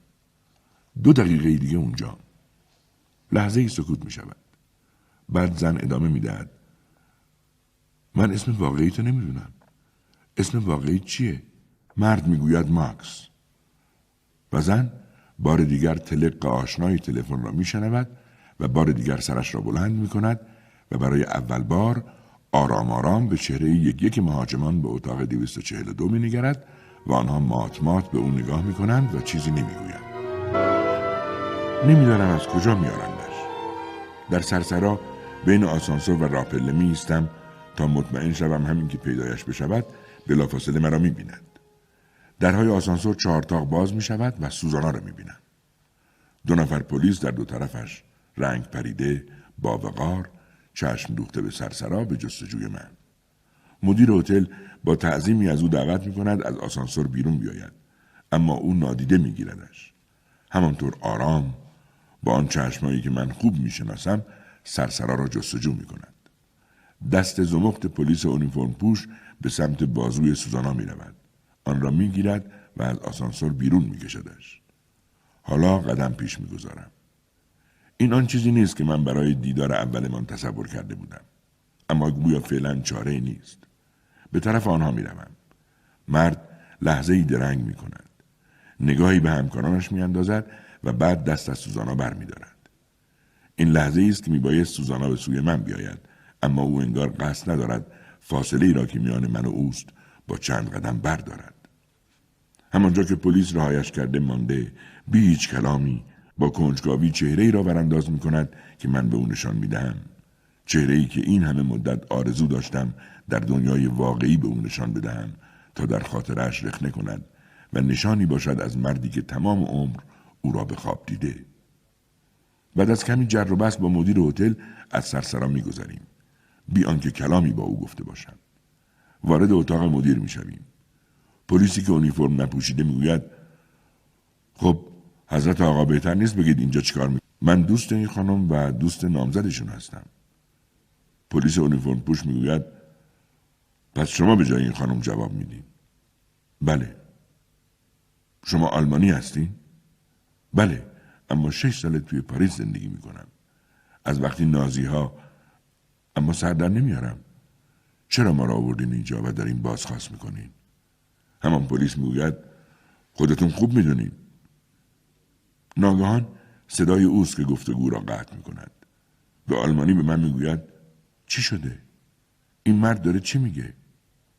می‌گویم پرت و پلا و بعد رو به مرد پلیس می‌کنم ببینین آقا این بار اوله که این خانم اومده پاریس بنابراین امکان نداره که جاسوس باشه و از اینجور حرفا. از دست نازی ها هم فرار کرده. این رسم خوش نیست. او میان حرف من میدود. داری چی میگی به اینا؟ اون مستخدمه تو رو متهم به جاسوسی کرده. من دارم براشون توضیح میدم که تو از آلمان فرار کردی و چرا اینطوری میگی؟ اگه به دولتمون خبر بدن من تو متوجه نیستی. هیتلر امروز صبح به لهستان حمله کرده. جنگ شروع شده. وای خدای من. رنگ پریدش دلم را به درد میارد درد او درد من هم هست. دردی که به خاطر مردم بیچارمان می‌کشیم. به خاطر وطن بیچارمان وطن وحشی صفاک بیشعورمان. پلیس بی اونیفرم می‌گوید به نظر ما رفتار این خانم کاملا مشکوک بوده. می‌پرسم چه چیزی کاملا مشکوکه؟ نه ساعت تمام پای تلفن بودن به نظر شما اینکه یه نفر نه ساعت پای تلفن باشه عادیه به جای اینکه بیاد توی اتاق و باهاش حرف بزنی اون یک باره بی هیچ کلامی بلند می شود. پیراهن آبیش به زانویم می ساید و می گوید می‌خوام با سفارتخونه خودمون تماس بگیرم. اینو نمیشه به اینا بگم. من دارم متقاعدشون می‌کنم که تو از دست نازیا فرار کردی. واسه چی؟ من کاری نکردم که فراری باشم. من باید برگردم. متاسفم. ولی تو دیگه نمی‌تونی برگردی. در این لحظه مدیر هتل با آلمانی می‌گوید البته از غذا من زبان شما رو بلدم. شما فرانسه بلدید منم آلمانی. بنابراین می‌تونم شهادت بدم که شما دوتا داشتید یه داستان سر هم می‌کردین تا پلیس رو سر کار بذارین. ناگهان دست سوزانا رو در دست خودم احساس می‌کنم. مثل دست دختر کوچکی که می‌خواهد کمکش کنی تا از پله پایین برود. اکنون مدیر هتل است که پیروزمندانه به ما نگاه می‌کند. به فرانسه می‌گویم تا پلیس ها هم بفهمند. درسته که ما داشتیم جر رو بحث می‌کردیم ولی توی حرفای ما چه چیزی بود که ثابت کنه ما جاسوسیم؟ او رو می‌کند به مدیر هتل و می‌گوید اون از طرف من حرف نمی‌زنه. آقا یه لطفی بکنید و هرچه زودتر با سفارت ما تماس بگیرید من خوش ندارم با سفارتخونه دشمن تماس بگیرم. مدیر به دو پلیس رو می‌کند و ادامه می‌دهد. ببریدشون. البته اگه بازم بخواید در این بازجویی مترجم باشم با کمال میل در خدمتم. پلیس اونیفرم پوش دو دستبند از جیبش بیرون میآورد.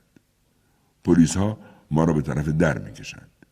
می‌دانم که این بدترین وضعی است که می‌شد برای ما پیش بیاید می‌دانم که نقشه هایم همه نقشه براب شده می‌دانم کلکمان کنده است در نگاهش می‌کنم که او هم دریافته است که با من به تله افتاده ما در آینه بیکران کم و بیش جاودانه پیکرهامان همزاد هم شده ایم.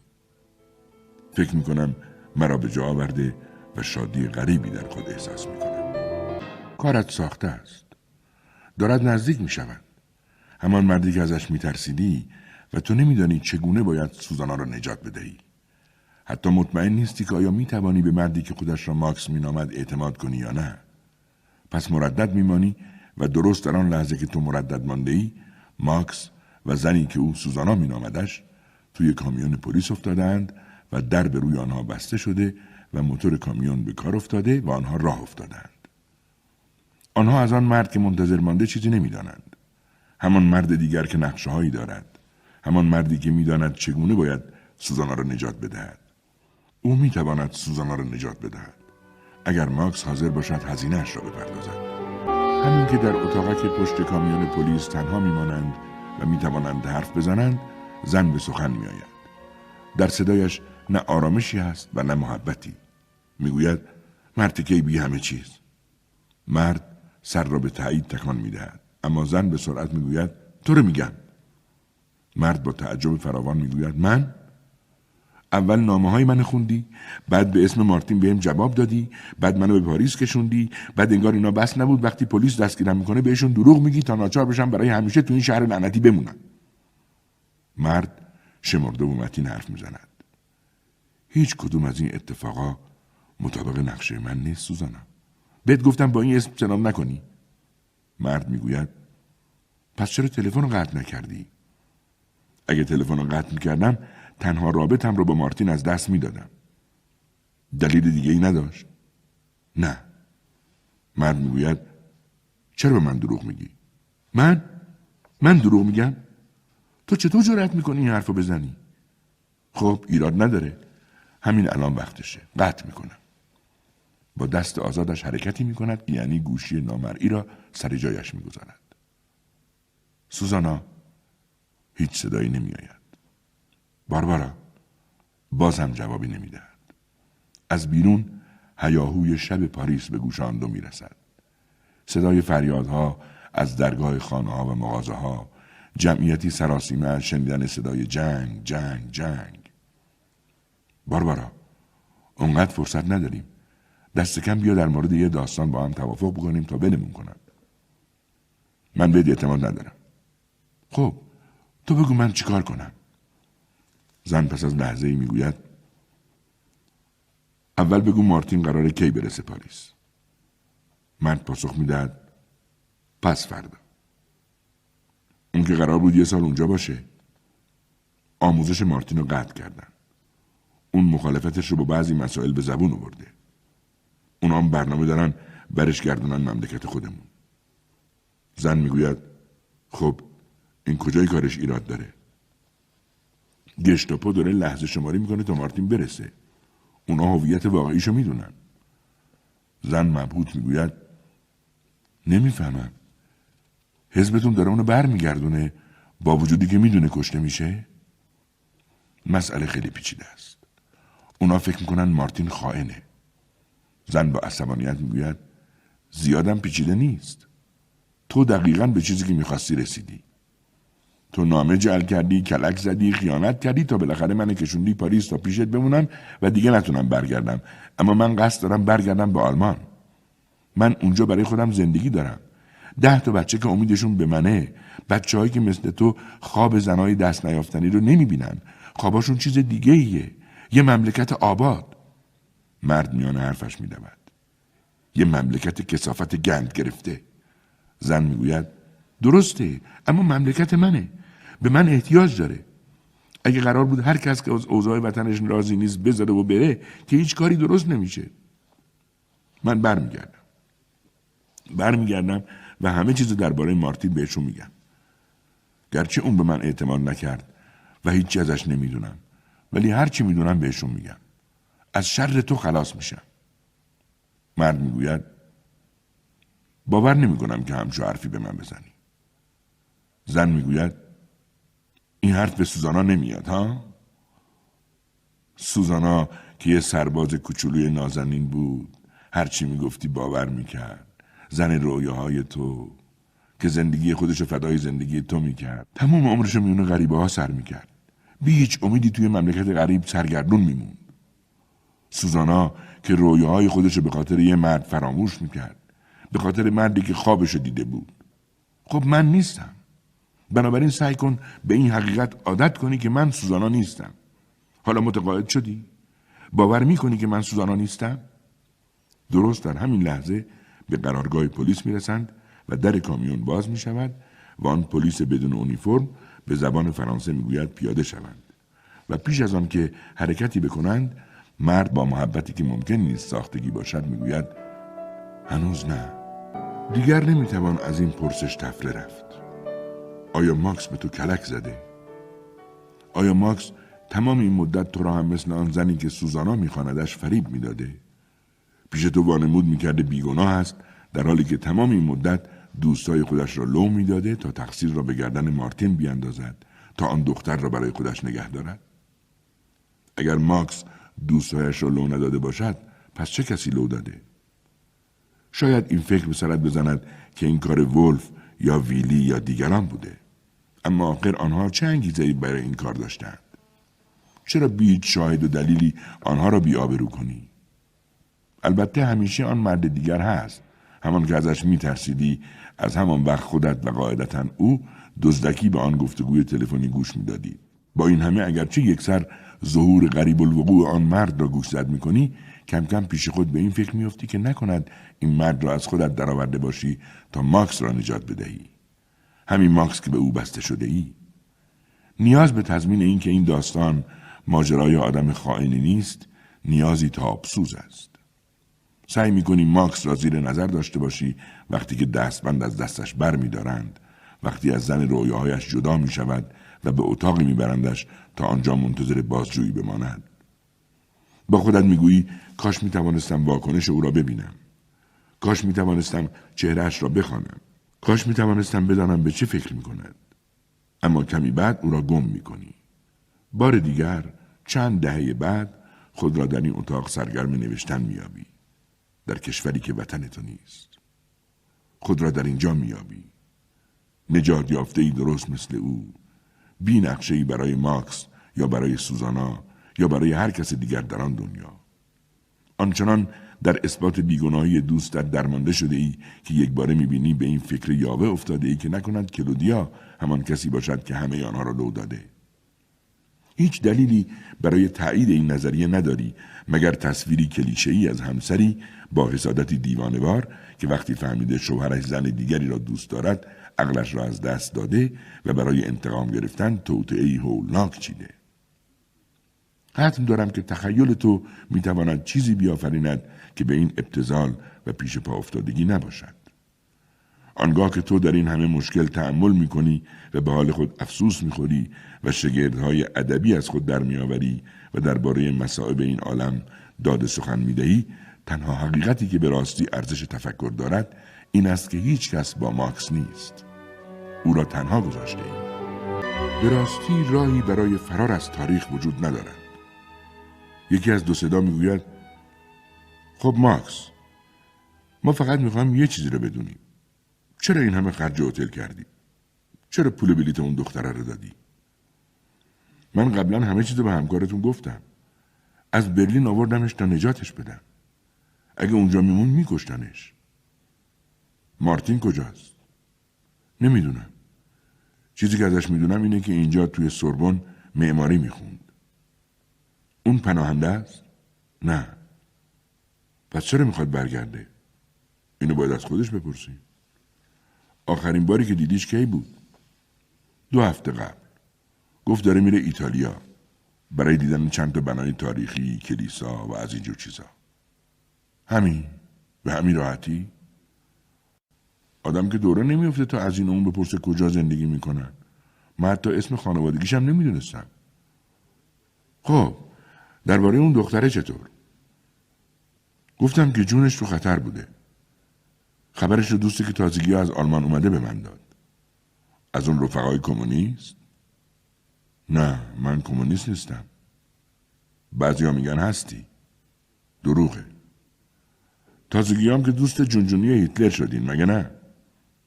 بهتون گفتم که کمونیست نیستم اما به نظر من انصاف نیست بگیم کمونیستا دوست هیتلر هستن اینا دشمن خونی هیتلرن ماکس انگار خیلی چیزا می‌خونی سعی می‌کنم روزنامه های 24 اوت رو خوندی؟ این خبر خوندی که استالین و ریبنتروپ شب پیش جامشون رو به سلامتی همدیگه بلند کردن؟ خوندی که جامش رو به سلامتی هیتلر بالا انداخت؟ اما فعلا نیازی نیست جواب بدی. فعلا جوابای دیگه ای باید بدی. نه ساعت پای تلفن بودی تا مأموریت اون دختر رو براش توضیح بدی. درسته؟ قبلا که گفتم اونو اینجا آوردم تا نجاتش بدم. درسته. ولی اینو نگفتی که چرا این همه زحمت کشیدی که این دختر رو نجات بدی. دلایل شخصی داشتم. دلایل خصوصی.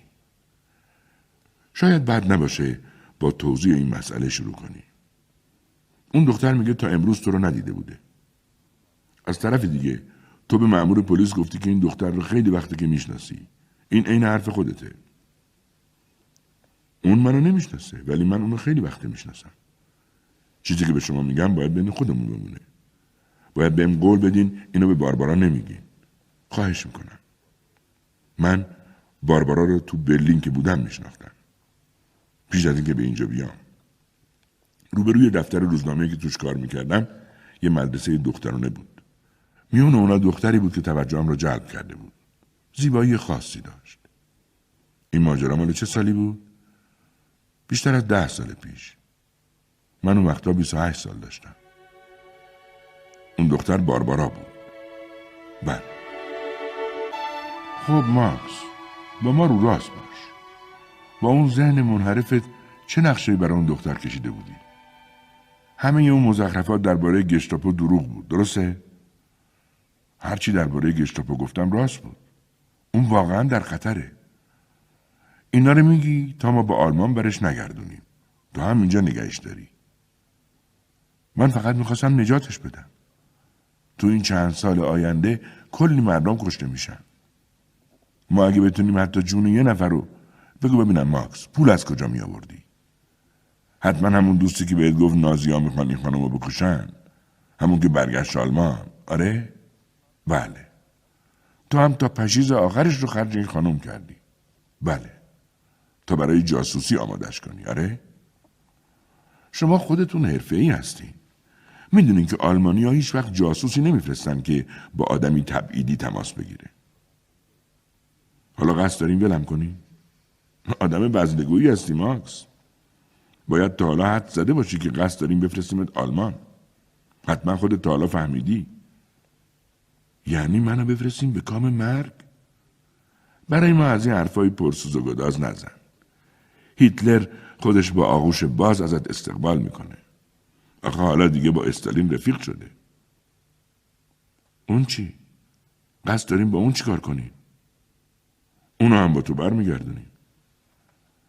خواهش می‌کنم اونو بر نگردونیم خواهش می‌کنم. راستی؟ یه هدیه هم برات داریم. هدیه روز تولد. آخه دیروز روز تولدت بوده.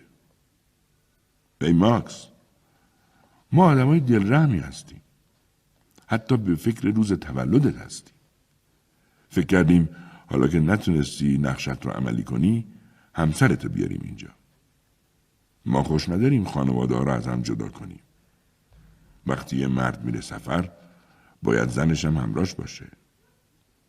شما هیچی نشده سراغ همسر منم رفتین؟ هنوز نه ماکس. منتظر چراغ سبز رئیس هستیم تا بریم و هدیه تولد رو بیاریم تا هر ستاتون با هم سفر خوب و خوشی داشته باشین. فقط منتظر اشاره رئیسیم. سکوتی طولانی بعد صدای دیگری شنیده شد. صدای مرد دیگر. همان که ساکت مانده بود. همان که رئیس صدایش می‌کردند. صدا می‌گوید شاید این کار لازم باشه. شاید ماکس مطلب دیگه ای داشته باشه که می‌خواد به ما بگه. ماکس درست میگم؟ زمانی طولانی هیچ کس حرفی نمی‌زند. به انتظار پاسخ ماندند. سرانجام پاسخ میآید. بله. شاید. داشتم فکر می‌کنم که شاید بتونیم به توافق برسیم. شاید ماکس. اما پیش از اینکه به توافق برسیم تو باید راستشو بگی. درباره چی؟ درباره اون دختر. خب حداقل برای شروع خوبه. اگه همکاری کنم شاید لطفی در حقت بکنم آقا من فقط یه چیز از شما می‌خوام. می‌خوای باربارا و همسرت را نجات بدی درسته؟ بله. فقط همین. یه چیز دیگه هم هست. آها. می‌خوای باربارا رو برای بار آخر ببینی. این را همان مردی می‌گوید که رئیس میخوانندش. همینه می‌خوای ماکس؟ بله. این را مردی می‌گوید که ماکس میخوانندش. حالا که چیزی به پایان ماجرا نمانده حالا که هویت آن مرد کم کم از تاریکی به در میآید حالا که آنها ماکس را بردن و تو نمی‌توانی ردش را پیدا کنی حالا که ماکس دریچه های ذهنش را به روی تو میبندد از آن روی که رهایش کرده ای حالا که وقت آن است که پیش خود بگویی نکند سوال نادرستی را پیش خود مطرح کرده باشم؟ بارها و بارها پرسیده ای ماکس چطور می‌تواند سوزانا را نجات بدهد؟ اما سوزانا کیست؟ اگر او به راستی در تمام این مدت عضو نهضت مقاومت بوده باشد چی؟ چرا تو به این فکر نیفتادی که راهی به ذهنش به دلش به گذشتهش بیابی؟ چرا پذیرفتی که او را فقط از دریچه چشم ماکس بشناسی؟ چرا بیش تحمل باور کردی که او به کس دیگری نیاز دارد تا نجاتش بدهد؟ چرا باور کردی که مسلحت خودش را نمی‌داند؟ آیا سوال درست این نبود که میپرسیدی سوزانا چطور می‌تواند خودش را نجات بدهد؟ این پرسشی است که خیلی دیر خیلی دیر مطرح می شود. دیگر برای پیدا کردن سوزانا خیلی دیر شده. وقتی آن دو را در قرارگاه پلیس از هم جدا کردند تو تصمیم گرفتی دنبال ماکس بروی. درست همانطور که کمی پیش به گونه غریزی تصمیم گرفتی به صدای ماکس گوش بسپری نه صدای آن زن. حالا دیگر نمی‌توانی حدس بزنی او را کجا بردند. این پرسشی است که ماکس میبایست از خود می‌کرد. پرسشی که او می‌توانست پاسخش را بدهد. اما تو نمی‌توانی ماکس را پیدا کنی. او درمانده و بیپناه در جایی تاریک مانده به نجوا سخن می‌گوید. آهسته راه می‌رود تا کسی نبیندش. به هیچ کس اعتماد ندارد. او داستانی برای گفتن دارد اما هیچ کس صدایش را نمیشنود. سرایدار می‌گوید بالا منتظرتون هستم. و چنان به کلودیا نگاه می‌کند که انگار او وجود ندارد. چنان به کلودیا نگاه می‌کند که در خور وضع کلودیا است. زنی که راه فرار ندارد. زنی که هیچ کس در این دنیا پناهش نمی‌دهد. زنی که دوستانش در زندانند یا مخفی شدند یا در حال فرارند. با این همه کلودیا وقتی خسته و خراب از پله بالا می رود میکوشد آن نگاه آزمندانه را از یاد ببرد. میکوشد تظاهر کند به اینکه آن بالا پلیس نیست که منتظر اوست بلکه ماکس است. ماکس که برگشته تا به قول خودش که در صورت خطر از او حمایت خواهد کرد عمل کند. امید بیهوده است اما امیدی دیرپاست.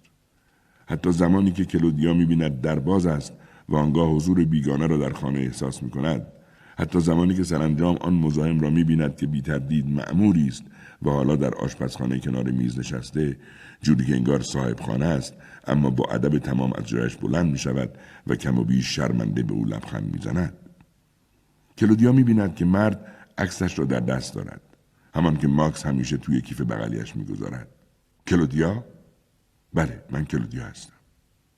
مرد لحظه ای درنگ می کند بعد لحظه ای به او خیره می شود سرانجام می گوید میشل برنار بیان که دستش را دراز کند از پلیس مخفی فرانسه. به خاطر شوهرتون به اینجا اومدم. ماکس زنده است؟ اتفاقی افتاده؟ لطفا بنشینید کلودیا. اگه اشکالی نداشته باشه شما را کلودیا صدا می‌کنم. و بعد از کمی مکس ادامه می‌دهد. اول بهتون اطمینان میدم که قصد نداریم شما رو بازداشت کنیم و به هیچ وجه هم قصد اذیتتون رو نداریم. کلودیا چیزی نمی‌گوید. همه هموطنان شما تو این مدت بازداشت شدن. تقریبا همشون غیر از شما. دلیلش هم کسی نیست جز شوهرتون. چی به سر شوهرم اومده؟ داره برمیگرده آلمان. غیر ممکنه. دولت ما اخراجش کرده. اتهامات جدی به زدن. چه اتهاماتی؟ جاسوسی. مزخرفه. شما ازش بازجویی کردین زیر دستای من. البته منم اونجا بودم. شما اذیتش کردین؟ جسمی نه. کلودیا یکی دو سال یه خورده فشار تا ببینیم همکاری می‌کنه یا نه چجور همکاری؟ ما می‌خواستیم شوهرتون به میل خودش برگرده و برای ما کار کنه. برامون اطلاعات بفرسته. مسخره است. نازی اونو می‌کشن. به نظر ما اینجوری نیست. حالا که هیتلر و استالین پیمانی امضا کردن اینقدر عجیب نیست که یه آدم تبعیدی بخواد به کشورش در جنگ با کشورهای سرمایه داری خدمت کنه. ما مردی رو تسلیم آلمانیا می‌کنیم که به جاسوسی متهمش کردیم. و این آدم داوطلب میشه به رایش سوم خدمت کنه. فکر می‌کنم با آغوش باز از اون استقبال می‌کنن. آخه نازی چطور حرف اونو باور می‌کنن؟ خودتون می‌دونید شوهر شما آدم به خصوصیه مردم بلافاصله حرفاشو باور می‌کنن. آدمیه که انگار همیشه راست میگه. نمی‌دونین چقدر برای ما سخت بود که حقیقت رو از دهنش بکشیم بیرون. اون موفق میشه. در ضمن تقاضاش هم چیز مهمی نبود که ما بخوایم قبول نکنیم. چه تقاضایی داشت؟ دو چیز. در واقع چی. اولیش امنیت شما بود کلودیا. باید بگم این شرطش برای ما خوب بود. چون وجود شما اینجا تضمین می‌کنه که شوهرتون همکاریش رو ادامه میده و دومیش مرد اندکی مکس می‌کند. انگار که بخواهد زن را به حد زدن وادارد.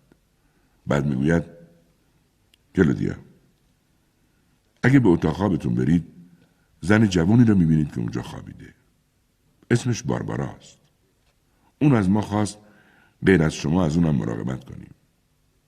سردر نمیارم اون دختر شوهرتونه شما چیزی در این مورد نمی‌دونید ماکس خواهش کرد از اینکه این موضوع را از شما پنهان کرده بود به جاش ازتون معذرت خواهی کنیم اون هیچ وقت چیزی رو از من پنهان نمی‌کرد. آه ناراحت نباشین. من به شما دروغ نمیگم. اون گفت بعد از مدت ها به صورت اتفاقی عکس دخترش رو می‌بینه و نقشه می‌کشه تا بکشوندش پاریس. زن میان حرفش میدود. حالا دختره قراره بمونه؟ اون نمی‌خواست بمونه. بنابراین ما یه نقشه کشیدیم که به زور نگهش داریم تا به قولمون عمل کرده باشیم. به سفارت آلمان اطلاع دادیم که این دختر ضد نازیه و ما حاضر نیستیم تحویلش بدیم. حالا مگه یه موقع به ذهنش خطور کنه که بخواد برگرده نازیا دستگیرش می‌کنن. البته ناچار شدیم برای فکر کردن در مورد نقشه به زور متوسل بشیم. بیوشش کردیم. خب وقتی به اومد قرار من بهش چی بگم مهمتر از همه اینا که بهش نگین ماکس پدرشه. اون اینو نمی‌دونه.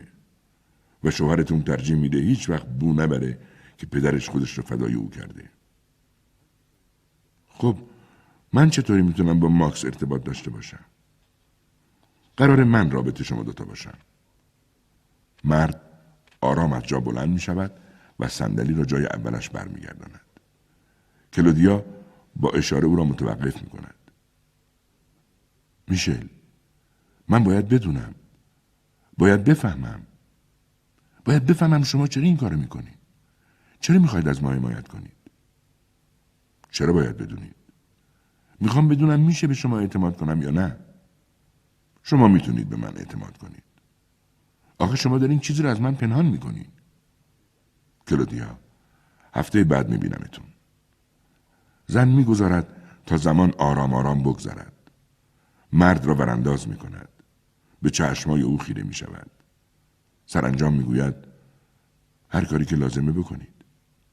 مرد می‌گوید قبل از اینکه برم یه لطفی در حق من بکنیم با من اینطور با عصبانیت حرف نزنین بهتون نمیاد. زن مردد میماند. یه چیز دیگه. می‌تونم به ماکس بگم که شما از این زن مواظبت می‌کنی؟ کلودیا می‌گوید بهش بگین جوری که انگار دختر خودمه همین آیا ماجرا همینجا تمام می شود؟ بی کلامی دیگر از آن مرد؟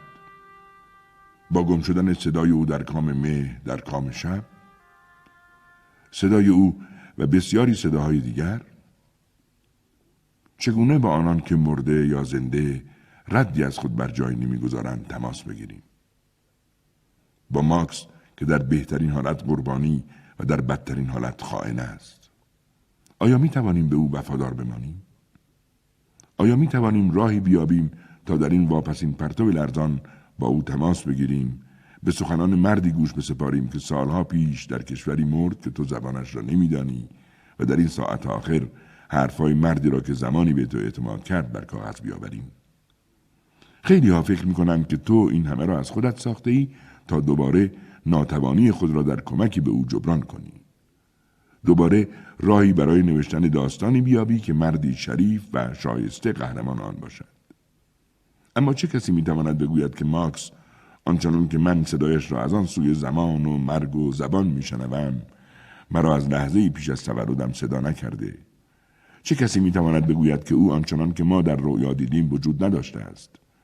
چه کسی می‌تواند قسم بخورد که برادر من ماکس به راستی این کلمات را در شبی هر دم ژرفتر خطاب به ما نگفته است.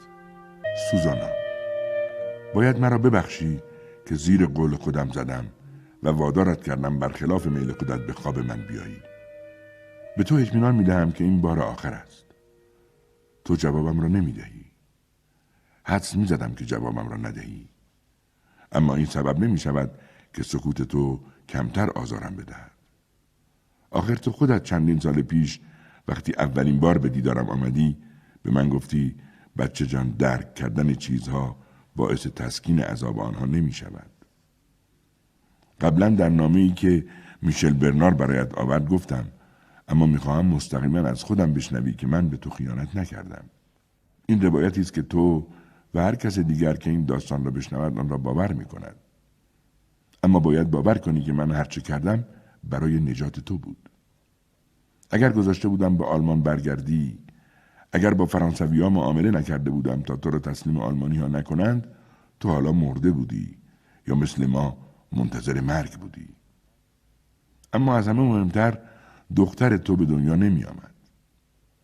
بله خبر دارم که دختری داری و اسمش ویکتوریا است مارتین خبرش را به من داد. امروز صبح نیمه جان به اینجا آوردندش و به همین دلیل است که به تو نیاز دارم که برای بار آخر به دیدارم بیایی. دست مرا بگیر سوزانا. جلوه ای کن. در آن سوی چشمای بسته من. در آنجا مرا خواهی دید. در گوشه این سلول که پیکر رنجورم افتاده است. خواهی دید که من تنها کسی هستم که خوابیده. سایر زندانیان محکوم به مرگ به خصوص مارتین باور نمی کنند که من بخوابم یا اصلا بتوانم بخوابم در این ساعت که چیزی به سپیده نمانده و به آن گام هایی که در راه رو میپیچد و آن مردانی که ما را اعدام خواهند کرد می توانی مارتین را در اینجا ببینی؟ می توانی او را ببینی که عکس ویکتوریا را در دست دارد؟ ببین چطور کلمات ابلهانه زمزمه می کند. کلماتی که مردی به دختری می گوید که تولدش را ندیده و بزرگ شدنش را نخواهد دید. تو اسم دخترت را ویکتوریا گذاشتی. من این اسم را دوست دارم. خوشحالم که این اسم را انتخاب کردی. چون نشانه اعتقاد توست به پیروزی آینده. آن هم در زمانی که همه جا را شکست گرفته بود و ارتش نازی به فرانسه نزدیک می شد. اگر من مثل میشل برنار در فرانسه به دنیا آمده بودم اگر مثل او مقام بالایی در سازمان اطلاعات فرانسه داشتم اگر وقت بازجویی از یک آلمانی عضو جنبش مقاومت تصادفا عکس تو را دیده بودم آن وقت این ماجرا چیز دیگری می‌شد. آن وقت من همان مردی بودم که از آن زن و زنی که باربارا نام دارد و از دختر او حمایت می کردم و وقتی پاریس به دست دشمن می افتاد ترتیب فرار آنها را می دادم و حالا کنار تو بودم در جنوب فرانسه آماده سفر به آن سوی اقیانوس. شاید تمام اینها قصه ای از قصه های شهرزاد است که من در ظلمت این سرداب که چند ماه در آن سر کردم خود را با آن سرگرم می کنم. واقعیت این است همین روزها وقتی خبر اعدام من برسد میشل برنار با زنی که زمانی همسر من بود ازدواج می کند. واقعیت این است که سهم من جز یک شب چیزی غیر از رویا نبود و یک نکته اساسی سوزانا اگر روزی تصویر رنگ باخته مردی که سالها پیش مرده و جز عکسی از خود کسی ندارد تا از او حرف بزند؟ اگر روزی برسد که تصویر من اندک اندک ماجرای مرا به دخترت برساند تو چه خواهی کرد؟ اگر من بتوانم همانطور که تو به رویای من راه یافتی به رویای ویکتوریا راهی بیابم و چند کلامی به زمزمه بگویم آن وقت تو چه خواهی کرد؟ آیا به او خواهی گفت که چگونه یک روز وارد اتاق هتلی در پاریس شدی و چه کسی به تو تلفن کرد؟ چه کسی از زمانی که هنوز به دنیا نیامده بودی تو را صدا کرده بود؟ یا به او خواهی گفت این چیزها به خیالش رسیده؟ خواهی گفت که حرف زدن عکس ها راست نیست؟ آیا به او خواهی گفت رویاها دروغ می‌گویند؟ برای همین بود که خواستم امشب به دیدارم بیایی تا در آخرین رویایم برای آخرین بار لطفی به من بکنی. چیزی به بیداریم نمانده. احساس می‌کنم که در آن سوی واقعیت کسی شانههایم را تکان می‌دهد.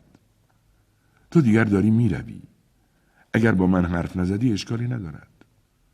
تو می‌توانی بروی سوزانا. وقتی چشم باز کنم رفیق خودم مارتین را کنار خود خواهم یافت. او کمکم می‌کند تا بلند شوم از کف خاکی این سلول. از این رویا و از رویاهای دیگرم چیزی نخواهم گفت. چون آن وقت احساس خواهد کرد آدمهایی که آنچنان میستود و دوستشان میداشت او را لو دادند. جنایتی است اگر بخواهم ایمانی را که مارتین به انسانیت داشت و هنوز حفظ کرده از او بگیرم. ایمانی که در درونش فریادی خاموش سر داده که دنیا ناچار نیست چون این که هست باشد. او برای رو در روی با چیزی که هر دومان به زودی رو در رویش خواهیم شد به این ایمان نیاز دارد. این چیزی است که او لازم دارد. و اما من تقاضای کوچک است دارم. دست مرا به نشانه ودا فشار بده.